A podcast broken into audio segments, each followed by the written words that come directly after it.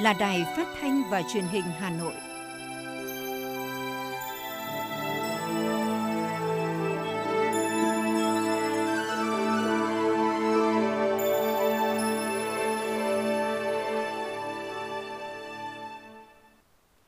Bây giờ là chương trình thời sự của Đài Phát thanh Truyền hình Hà Nội, phát trực tiếp trên sóng FM tần số 90 MHz. Chương trình trưa nay, Chủ nhật ngày 24 tháng 10 năm 2021 có những nội dung chính sau đây.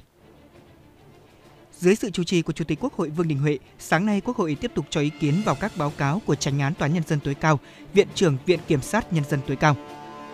Thủ tướng Chính phủ Phạm Minh Chính yêu cầu xây dựng kế hoạch bảo đảm vaccine phòng chống COVID-19. Hà Nội chuẩn bị hàng hóa phục vụ Tết khoảng 39.000 tỷ đồng. Cẩn trọng với chiêu thức giả mạo tin nhắn thương hiệu để chiếm đoạt tài sản. Phần tin thế giới có những tin tức đáng chú ý. Tổ chức khủng bố nhà nước Hồi giáo tự xưng thừa nhận đứng sau vụ tấn công tại Cộng hòa Dân chủ Congo. Campuchia dỡ lệnh cấm vận các chuyến bay từ ba nước Đông Nam Á. Nổ súng gần ký túc xá Đại học Mỹ gây nhiều thương vong. Và sau đây là nội dung chi tiết của chương trình.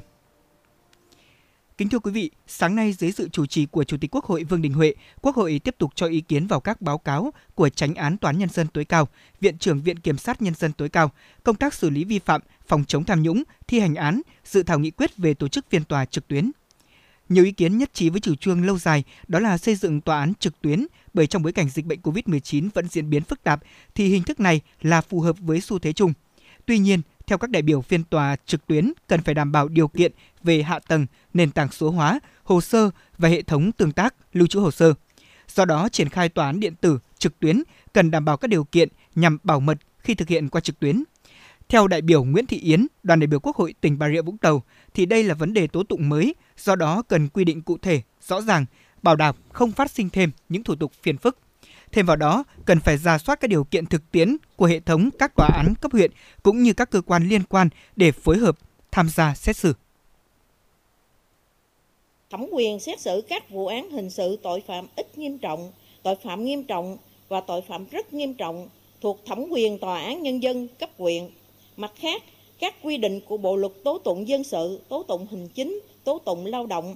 thì các vụ án dân sự, hôn nhân và gia đình kinh doanh, thương mại, lao động và hành chính vẫn thuộc thẩm quyền xét xử của tòa án cấp huyện.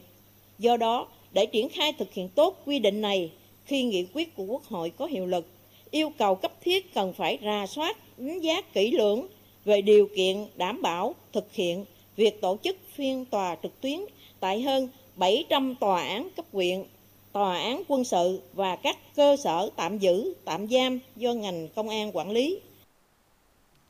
Đồng tình với quan điểm nêu trên, đại biểu Trần Đình Văn, đoàn đại biểu Quốc hội tỉnh Lâm Đồng cho rằng việc tổ chức phiên tòa trực tuyến đảm bảo chặt chẽ về mặt pháp lý và quyền của công dân.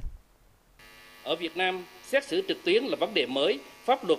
hiện hành chưa có quy định về hình thức xét xử trực tuyến và cách thức tổ chức phiên tòa xét xử trực tuyến. Việc xét xử liên quan đến nhiều quy định của pháp luật tố tụng hiện hành, tác động đến quyền và nghĩa vụ hợp pháp của các tổ chức và cá nhân. Do đó, cần phải bảo đảm thuận lợi cho những người tham gia tố tụng, không để ảnh hưởng đến quyền, lợi ích hợp pháp của công dân, đương sự có liên quan, có các chủ thể trong phiên tòa và bảo đảm nguyên tắc của tố tụng, bảo đảm an toàn, hiệu quả, bảo mật chặt chẽ của quá trình tranh tụng tại phiên tòa, nhưng cũng được đảm bảo theo đúng hiến pháp và pháp luật, đồng thời bảo đảm công tác xét xử đúng tiến độ. Đánh giá về các vấn đề tội phạm gia tăng trong năm nay, đặc biệt là tội phạm về an ninh trật tự, chống người thi hành công vụ. Do đó, một số đại biểu đề nghị các cơ quan chức năng cần tiến hành nghiên cứu làm rõ cũng như có những giải pháp để xử lý dứt điểm. Đại biểu Phan Thái Bình, đoàn đại biểu Quốc hội tỉnh Quảng Nam nêu ý kiến. Cái tình hình nhân đạo từ thiện kêu gọi vận động rồi là hiện tại trong công tác phòng chống dịch, trong công tác phòng chống thiên tai vừa qua trên các mạng thông, thông tin, ờ, trên các mạng xã hội nó xảy ra cái việc là tranh chấp rồi nói xấu lẫn nhau. Thì các cơ quan chức năng đặc biệt là các cơ quan cơ quan điều tra và các cơ quan tư pháp phải vào cuộc một cách mạnh mẽ vấn đề này và kịp thời hơn để làm rõ trả lời cho công luận cho cử tri biết rõ ai đúng là sao đồng thời từ đó chúng ta có cái giải pháp đặc biệt là kiến nghị với chính phủ quốc hội có hành lang pháp lý một cách minh bạch rõ ràng để làm tốt hơn cái công tác từ thiện nhân đạo trong thời gian tới một số đại biểu cũng đề nghị chính phủ cần sớm giả soát xử lý các vụ mua bán, sử dụng trái phép chất ma túy, tính khả thi của việc xử lý trách nhiệm hình sự đối với pháp nhân theo Bộ luật hình sự năm 2015.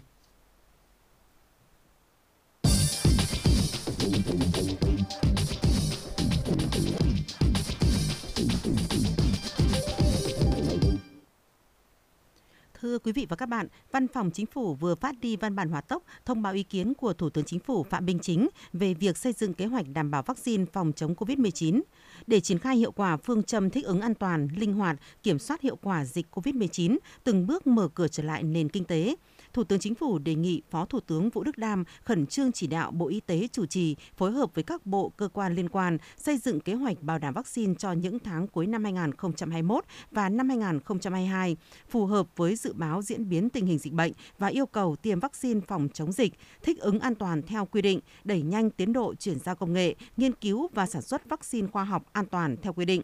hướng dẫn thủ tục ừ, cung cấp vaccine sản xuất trong nước, bảo đảm công khai minh bạch và bình đẳng giữa các nhà sản xuất trong nước để chủ động nguồn cung, đáp ứng yêu cầu phòng chống dịch. Thủ tướng cũng đề nghị Bộ trưởng Bộ Y tế Nguyễn Thanh Long tập trung thực hiện các nội dung chỉ đạo của Phó Thủ tướng Vũ Đức Đam, căn cứ các hợp đồng mua vaccine đã ký kết, các cam kết tài trợ, viện trợ của quốc tế và khả năng sản xuất vaccine trong nước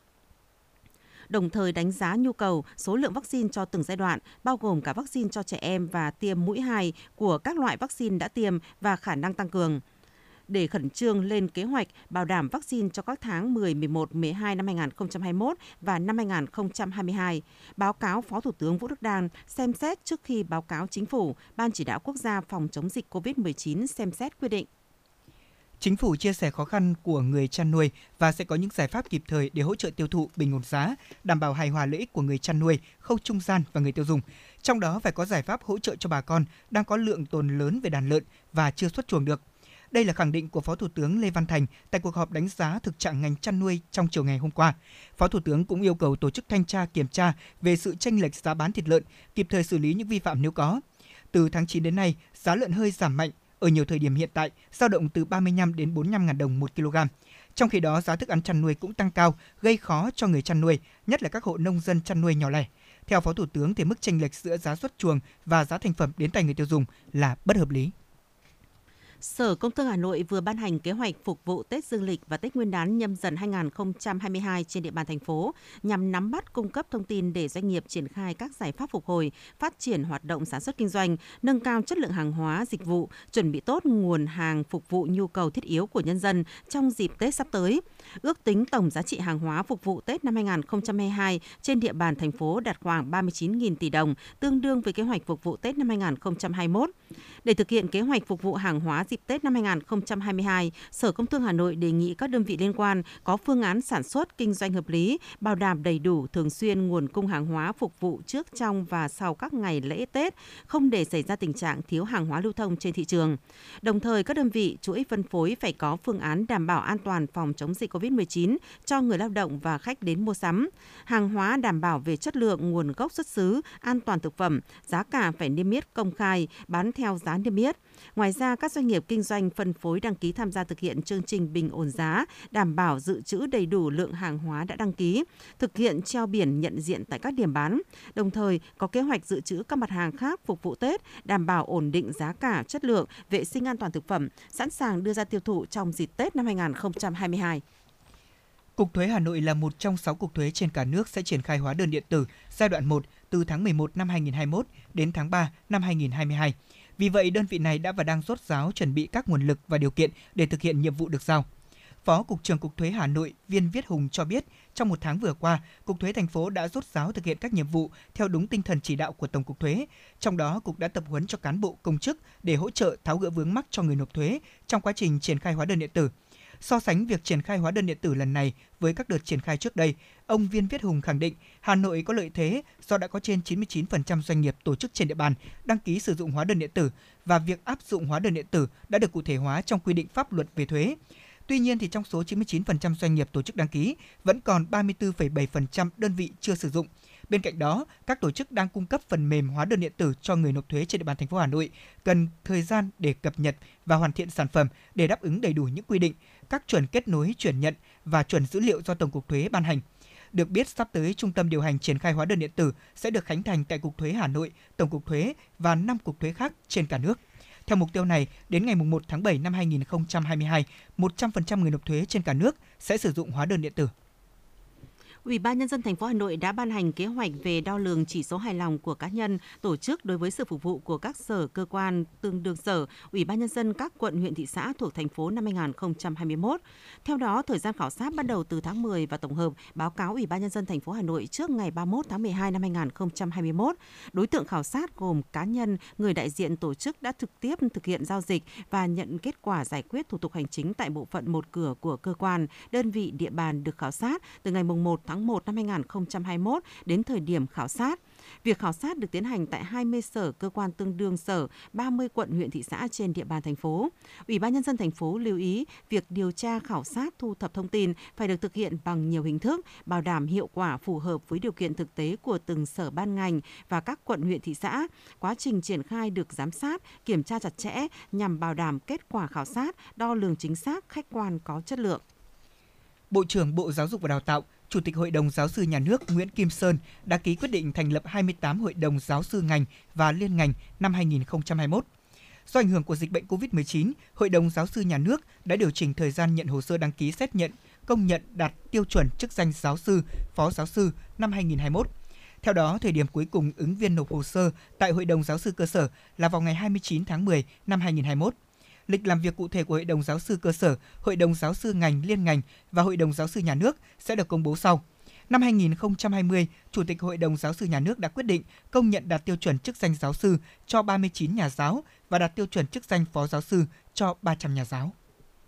Bộ Xây dựng cho biết, đến nay cả nước đã hoàn thành 121 dự án, khoảng 54.000 căn tương ứng với hơn 2,7 triệu mét vuông sàn nhà ở và đang triển khai 100 dự án khoảng 134.000 căn, hơn 6,7 triệu mét vuông sàn nhà ở công nhân. Tuy nhiên, việc phát triển nhà ở dành cho công nhân vẫn chưa đáp ứng nhu cầu, đặc biệt trong thời gian qua do tác động của dịch COVID-19 khiến việc sản xuất kinh doanh của doanh nghiệp ở các khu công nghiệp gặp khó khăn, mà một trong những nguyên nhân chính là do các địa phương chưa quan tâm đến đầu tư xây dựng dựng nhà ở công nhân, tức là nhà lưu trú, nên không bảo đảm được ba tại chỗ, ăn, nghỉ, làm việc. Để thúc đẩy phát triển nhà ở cho công nhân các khu công nghiệp, khu chế xuất, Bộ Xây dựng cho biết bên cạnh gỡ vướng về quy định pháp luật, sửa luật nhà ở 2014 và các luật khác liên quan, Bộ đã đề nghị chính phủ báo cáo Ủy ban Thường vụ Quốc hội đưa danh sách danh mục phát triển nhà ở xã hội, trong đó có nhà ở công nhân khu công nghiệp vào danh mục đầu tư công chung dài hạn À, giai đoạn 2021-2025. Đồng thời, kiến nghị chính phủ bổ sung gói tín dụng khoảng 30.000 tỷ đồng theo hình thức tái cấp vốn để hỗ trợ vốn nguồn vốn ưu đãi cho chủ đầu tư nhà ở xã hội, nhà ở cho công nhân khu công nghiệp, khu chế xuất. Thưa quý vị, Bộ Giáo dục Đào tạo vừa yêu cầu các sở giáo dục đào tạo thực hiện các biện pháp củng cố và tăng cường chất lượng dạy và học khi học sinh quay trở lại trường học trực tiếp. Các cơ sở giáo dục chủ động ra soát, đánh giá, phân loại kết quả học tập trực tuyến qua truyền hình của các nhóm đối tượng học sinh để tiến hành điều chỉnh kế hoạch giáo dục của nhà trường phù hợp với điều kiện thực tế và tình hình kiểm soát dịch bệnh COVID-19 tại địa phương. Theo đó, khi học sinh mới trở lại trường học, nhà trường tổ chức tư vấn, hỗ trợ tâm lý, hướng dẫn thực hiện các biện pháp bảo đảm an toàn cho học sinh, chuyển trạng thái từ học trực tuyến, học truyền hình thông qua học trực tiếp tại trường. Dạy bổ sung những nội dung kiến thức còn thiếu, kết hợp cùng với ôn tập và củng cố nội dung kiến thức phù hợp với các nhóm đối tượng học sinh không có điều kiện học trực tuyến, nhất là đối tượng học sinh không tiếp cận được truyền hình, học sinh chuyển trường do phải di chuyển nơi cư trú để phòng tránh dịch bệnh. Bên cạnh đó, cần duy trì tổ chức dạy học trực tuyến, dạy học trên truyền hình phù hợp với kế hoạch tổ chức dạy học trực tiếp. Việc kiểm tra đánh giá định kỳ theo hình thức trực tiếp tại trường cần được thực hiện sau một thời gian học sinh đã được ôn tập củng cố và bổ sung nội dung kiến thức cần thiết. Thưa quý vị và các bạn, hiện nay có nhiều trường hợp đã tiêm chủng vaccine phòng COVID-19 nhưng chưa có thông tin trên các ứng dụng hoặc thông tin tiêm chủng còn thiếu hay chưa chính xác. Vì vậy, Bộ Y tế ngày hôm qua đã có văn bản đề nghị thủ trưởng các đơn vị chỉ đạo các cơ quan liên quan thực hiện xác minh thông tin tiêm chủng vaccine phòng COVID-19 theo quy trình 4 bước. Theo đó, bước 1, điều tra cơ bản trước khi lập kế hoạch tiêm chủng, Chủ tịch Ủy ban nhân dân xã phường thị trấn có trách nhiệm chỉ đạo trạm y tế phối hợp với công an, tổ dân phố, tổ COVID-19 cộng đồng lập danh sách người có nhu cầu tiêm mũi 1, mũi 2. Bước 2, đối chiếu thông tin, trường hợp người chưa có thông tin hoặc không chính xác với dữ liệu dân cư, công an có trách nhiệm bổ sung và gửi lại danh sách cho trạm y tế. Thời gian gửi lại không quá 2 ngày kể từ thời điểm lập danh sách. Bước 3 thực hiện tiêm, điểm tiêm chủng kiểm tra đối chiếu các thông tin và cập nhật, bổ sung các thông tin nếu có, thực hiện tiêm, nhập thông tin về mũi tiêm mới trên nền tảng quản lý tiêm chủng COVID-19. Bước 4. Ký chứng thư số trên dữ liệu kết quả. Sau khi hoàn thiện việc nhập dữ liệu cho người đã tiêm chủng, Chủ tịch Ủy ban Nhân dân cấp xã ký chứng thư số đối với dữ liệu kết quả tiêm trên nền tảng quản lý tiêm chủng COVID-19. Với chủ đề xây dựng nền công nghiệp điện ảnh Việt Nam bản sắc, hiện đại và nhân văn, Liên hoan phim Việt Nam năm nay sẽ được diễn ra từ ngày 18 đến 20 tháng 11. Đến nay thì ban tổ chức đã nhận được 26 phim truyện, 56 phim tài liệu, 14 phim khoa học và 31 phim hoạt hình tham dự. Thông tin này được đưa ra tại cuộc họp trực tuyến với tỉnh Thừa Thiên Huế, đơn vị đăng cai tổ chức liên hoan phim diễn ra vào sáng ngày hôm qua. Theo đánh giá của ban tổ chức, dù trải qua gần 2 dịch bệnh, thế nhưng số lượng phim tham gia liên hoan phim năm nay nhiều hơn so với năm 2019. Về mặt chất lượng, có nhiều tác phẩm điện ảnh bom tấn như là Bố già, Mắt biếc, Gái già lắm chiêu, Rom. Diễn ra trong bối cảnh dịch bệnh phức tạp nên Bộ Văn hóa Thể thao Du lịch sẽ tổ chức đơn giản, các hoạt động chính trong liên hoan phim cũng sẽ được rút gọn. Lần đầu tiên phim dự cuộc thi chung cuộc sẽ được giới thiệu và phát hành trên nền tảng số từ ngày 1 đến 26 tháng 11. Nếu dịch bệnh được kiểm soát một cách an toàn, tất cả phim tham dự liên hoan cũng sẽ được ban tổ chức và các đơn vị phổ biến phim tổ chức chiếu tại các cụm rạp ở Thừa Thiên Huế. Thưa quý vị và các bạn, xác thực thông tin tiêm chủng đang được Bộ Công an triển khai trên thẻ căn cước công dân gắn chip điện tử. Theo đó, tất cả thông tin tiêm chủng đều được xác minh ngay từ cơ sở, đảm bảo tính chính xác và đáp ứng các yêu cầu về bảo mật. Một lần nữa, công nghệ lại đang phát huy thế mạnh trong mùa dịch, phản ánh của phóng viên thời sự. Thời gian này, lực lượng cảnh sát khu vực trên cả nước đang tập trung nhập dữ liệu thông tin tiêm chủng của người dân vào dữ liệu quốc gia dân cư. Tại thị trấn Văn Điển, huyện Thanh Trì, Hà Nội, cảnh sát khu vực xuống tận nhà người dân để hướng dẫn, kê khai và thu thập dữ liệu tiêm chủng. Nhờ vậy, công an thị trấn Văn Điển đã cơ bản thu thập xong dữ liệu tiêm chủng của người dân trên địa bàn để nhập vào dữ liệu quốc gia dân cư tích hợp thông tin tiêm chủng vào thẻ căn cước công dân, tạo thuận lợi cho người dân trong các hoạt động giao dịch trong mùa dịch. Chị Vũ Thị Hồng Liên và chị Nguyễn Thị Mai Phương ở huyện Thanh Trì chia sẻ. Ở bản thân gia đình chúng tôi thì cũng làm kinh doanh thì chúng tôi hay cũng hay phải đi. Thì bây giờ chúng tôi đỡ phải ờ, lằng nhằng giấy tờ nôm nôm ra là thế. Bây giờ chúng tôi chỉ cần đưa cái thẻ căn cước ra cái là chúng tôi đi được. Tức là không rất là thuận lợi. Tích hợp này nó rất là tiện ích nó thuận lợi cho người dân đi lại và trong công việc. Ờ, Ờ, và nó không bị phiền toái vì nhiều các giấy tờ đi kèm.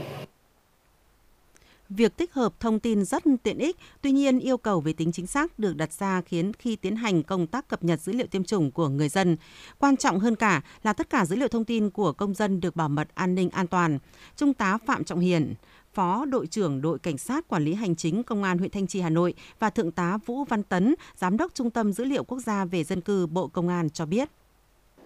Sau khi kiểm tra thông tin thì đã nhập trên hệ thống cơ sở dữ liệu quốc gia về dân cư và khi nhập trên hệ thống cơ sở tích hợp trên hệ thống cơ, cơ sở dữ liệu quốc gia về dân cư thì sau này công dân khi đi lại chỉ cần quét mã QR code trên căn cước công dân gắn thẻ có gắn thẻ chip thì tất cả các cái thông tin về tiêm chủng của công dân sẽ được thể hiện ở trên đó. Thuận lợi nhất khi chúng ta thực hiện cái đó là người dân hoàn toàn khẳng định đây chính xác đó là người đã có được những cái mũi tiêm đấy. Và chúng ta uh, sẽ phòng ngừa được cái câu chuyện là có uh, những à, người mà có thể là, là làm giả những cái loại giấy tờ đó để như vậy là thực hiện qua các chốt kiểm soát. Còn nếu chúng ta đã tích hợp được những mũi tiêm đấy trên cái chiếc thẻ căn cước công dân thì người dân chỉ cần duy nhất một chiếc thẻ căn cước công dân là có thể tích hợp được toàn bộ nội dung đấy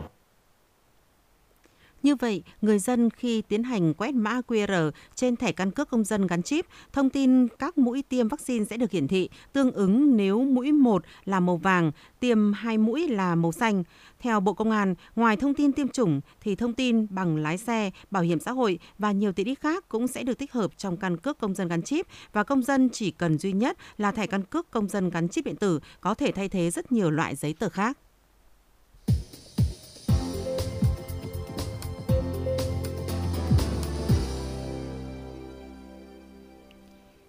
Quý vị và các bạn, trước tình hình dịch bệnh COVID-19 vẫn diễn biến phức tạp, đã có nhiều người tiêu dùng bị các đối tượng giả mạo tin nhắn thương hiệu SMS brand name để phạm tội chiếm đoạt tài sản. Theo Cục Cạnh tranh và Bảo vệ người tiêu dùng của Bộ Công Thương, đây là thủ đoạn rất tinh vi và cần được người tiêu dùng nhận biết, quan tâm nhằm nâng cao cảnh giác để tự bảo vệ tài sản của chính mình, nhất là trong giai đoạn hiện nay khi khối lượng giao dịch ngân hàng theo phương thức online là rất lớn.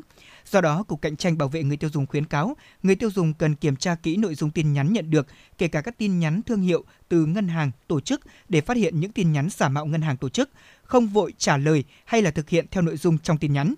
Thông thường website chính thức của các tổ chức doanh nghiệp sẽ được đăng ký với các cơ quan có thẩm quyền và được đánh dấu an toàn bằng hình ổ khóa bên cạnh tên miền website giao thức HTTPS.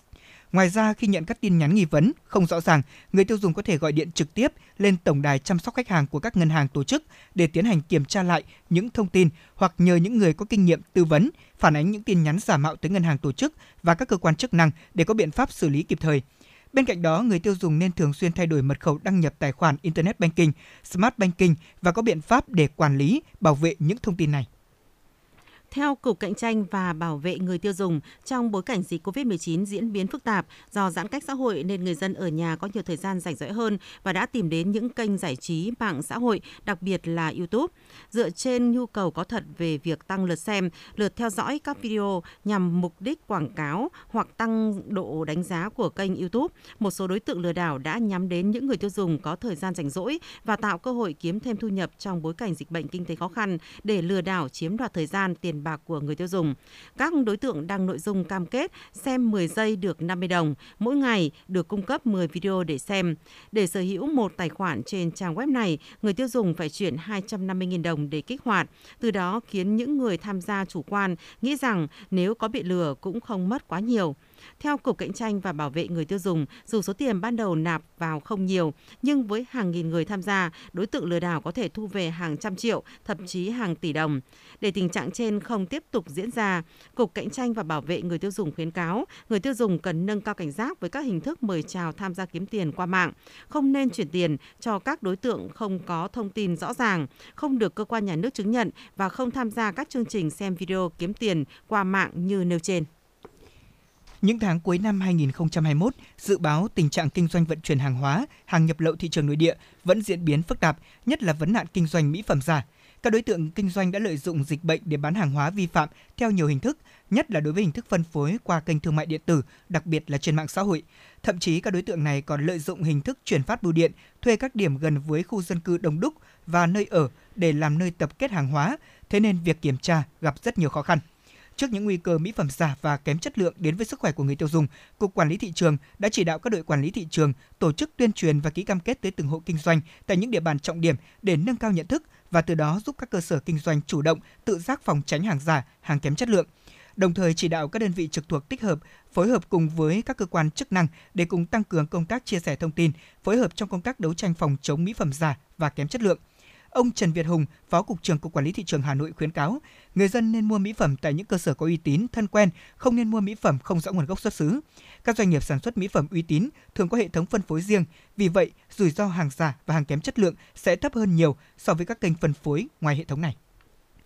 Hiện nay, một số chợ trên mạng xã hội chuyên kinh doanh các loại hải sản giao bán các loại cá, cua ốc có hình thù đặc biệt, kích cỡ lớn được quảng cáo là hàng tươi sống đánh bắt tự nhiên, có vị lạ miệng hấp dẫn. Song nhiều vụ ngộ độc thực phẩm đã xảy ra được xác định là có liên quan đến những loại hải sản độc lạ này. Tại Trung tâm chống độc bệnh viện Bạch Mai, mỗi năm đều ghi nhận số lượng bệnh nhân ngộ độc hải sản. Có trường hợp bệnh nhân bị ngộ độc sau khi ăn ốc biển với biểu hiện giống với ngộ độc terodorosin. Ờ, độc tố này khi xâm nhập vào cơ thể ban đầu có biểu hiện tê bì môi lưỡi chân tay, sau đó là liệt tất cả các cơ đồng tử giãn, có thể co giật, tụt huyết áp, loạn nhịp tim. Các chuyên gia khuyến cáo để phòng tránh nguy cơ ngộ độc, người dân tuyệt đối không nên ăn các loại hải sản lạ, kỳ dị, hình hài khác thường, chỉ nên ăn các loại hải sản như cua, mực, tôm ghẹ quen thuộc. Ngoài ra, do môi trường biển bị ô nhiễm, nhiều loại hải sản đánh bắt tự nhiên có thể trở thành kho chứa độc. Trong thịt cua ở những khu vực nước bị ô nhiễm, các nhà khoa học thấy nhiều nhất là hai loại độc tố dioxin và polychlorinated ờ, gây phát ban ở da, suy giảm hệ miễn dịch, ờ, rối loạn thần kinh, làm tổn thương gan và làm tăng nguy cơ ung thư, thậm chí tăng nguy cơ sinh non, khuyết tật bẩm sinh ở phụ nữ mang thai và ảnh hưởng lớn đến sự phát triển của trẻ nhỏ.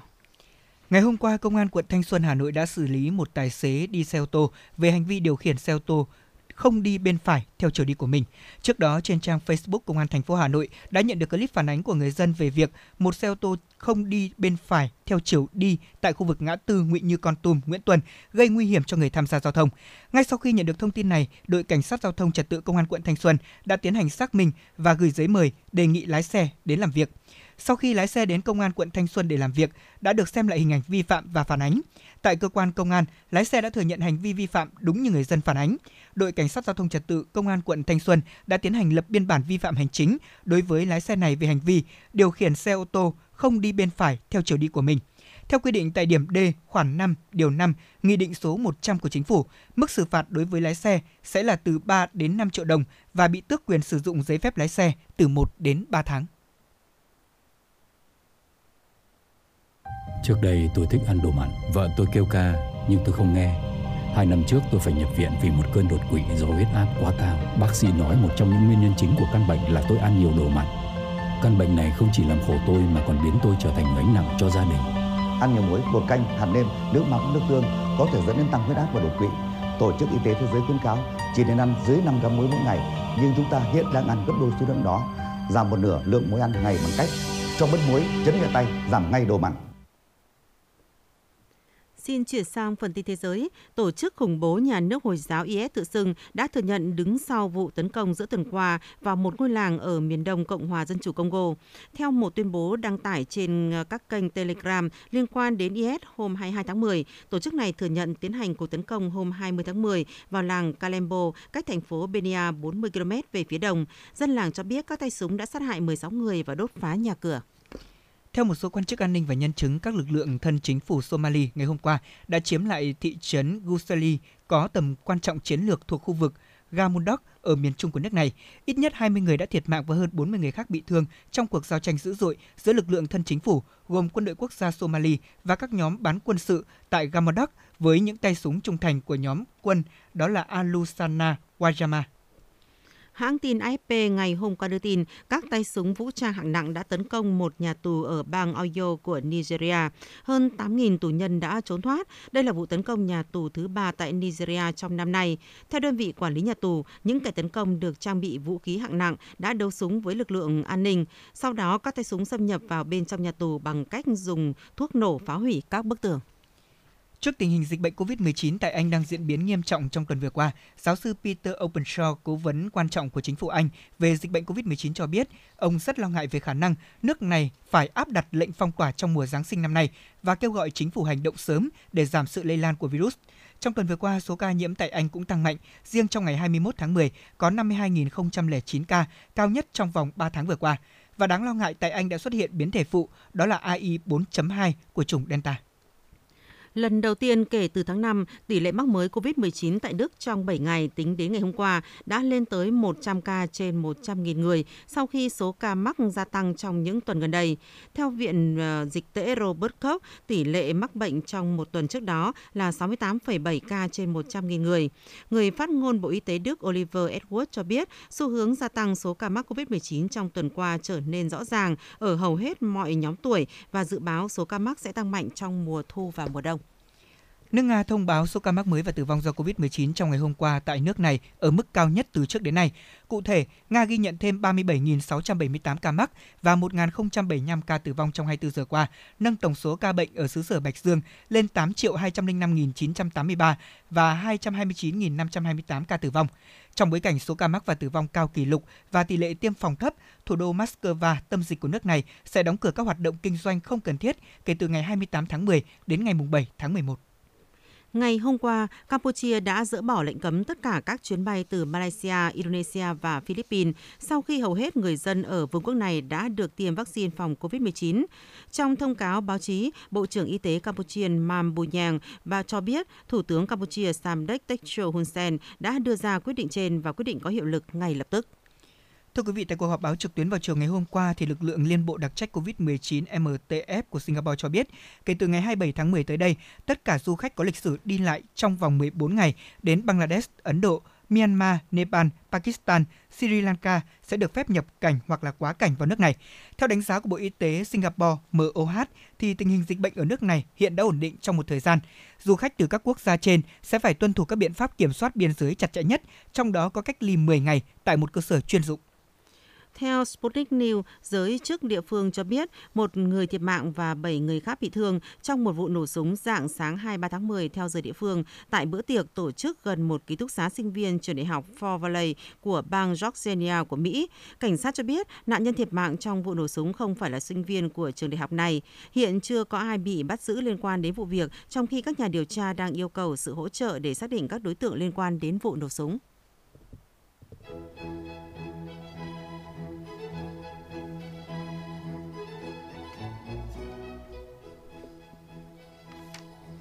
Dự báo thời tiết vùng châu thổ sông Hồng và khu vực Hà Nội chiều và tối ngày 24 tháng 10 năm 2021. Vùng đồng bằng Bắc Bộ chiều nắng tối không mưa, nhiệt độ từ 19 đến 26 độ. Vùng núi Ba Vì Sơn Tây chiều nắng tối không mưa, nhiệt độ từ 19 đến 25 độ. Ngoại thành từ Phúc Thọ tới Hà Đông, chiều nắng tối không mưa, nhiệt độ từ 21 đến 26 độ. Phía Nam từ Thanh Hoai Thường Tín đến Ứng Hòa, chiều nắng tối không mưa, nhiệt độ từ 21 đến 26 độ. Mê Linh Đông Anh Sóc Sơn, chiều nắng tối không mưa, nhiệt độ từ 19 đến 26 độ. Khu vực trung tâm thành phố Hà Nội, chiều nắng tối không mưa, nhiệt độ từ 20 đến 26 độ. Quý vị và các bạn vừa nghe chương trình Thời sự buổi trưa của Đài Phát thanh và Truyền hình Hà Nội, chịu trách nhiệm sản xuất Phó Tổng giám đốc Nguyễn Tiến Dũng, chương trình do biên tập viên Kiều Oanh, đạo diễn Kim Oanh, phát thanh viên Lê Thông Kim Oanh cùng kỹ thuật viên Quốc Ngọc thực hiện. Xin chào và hẹn gặp lại trong chương trình Thời sự sau.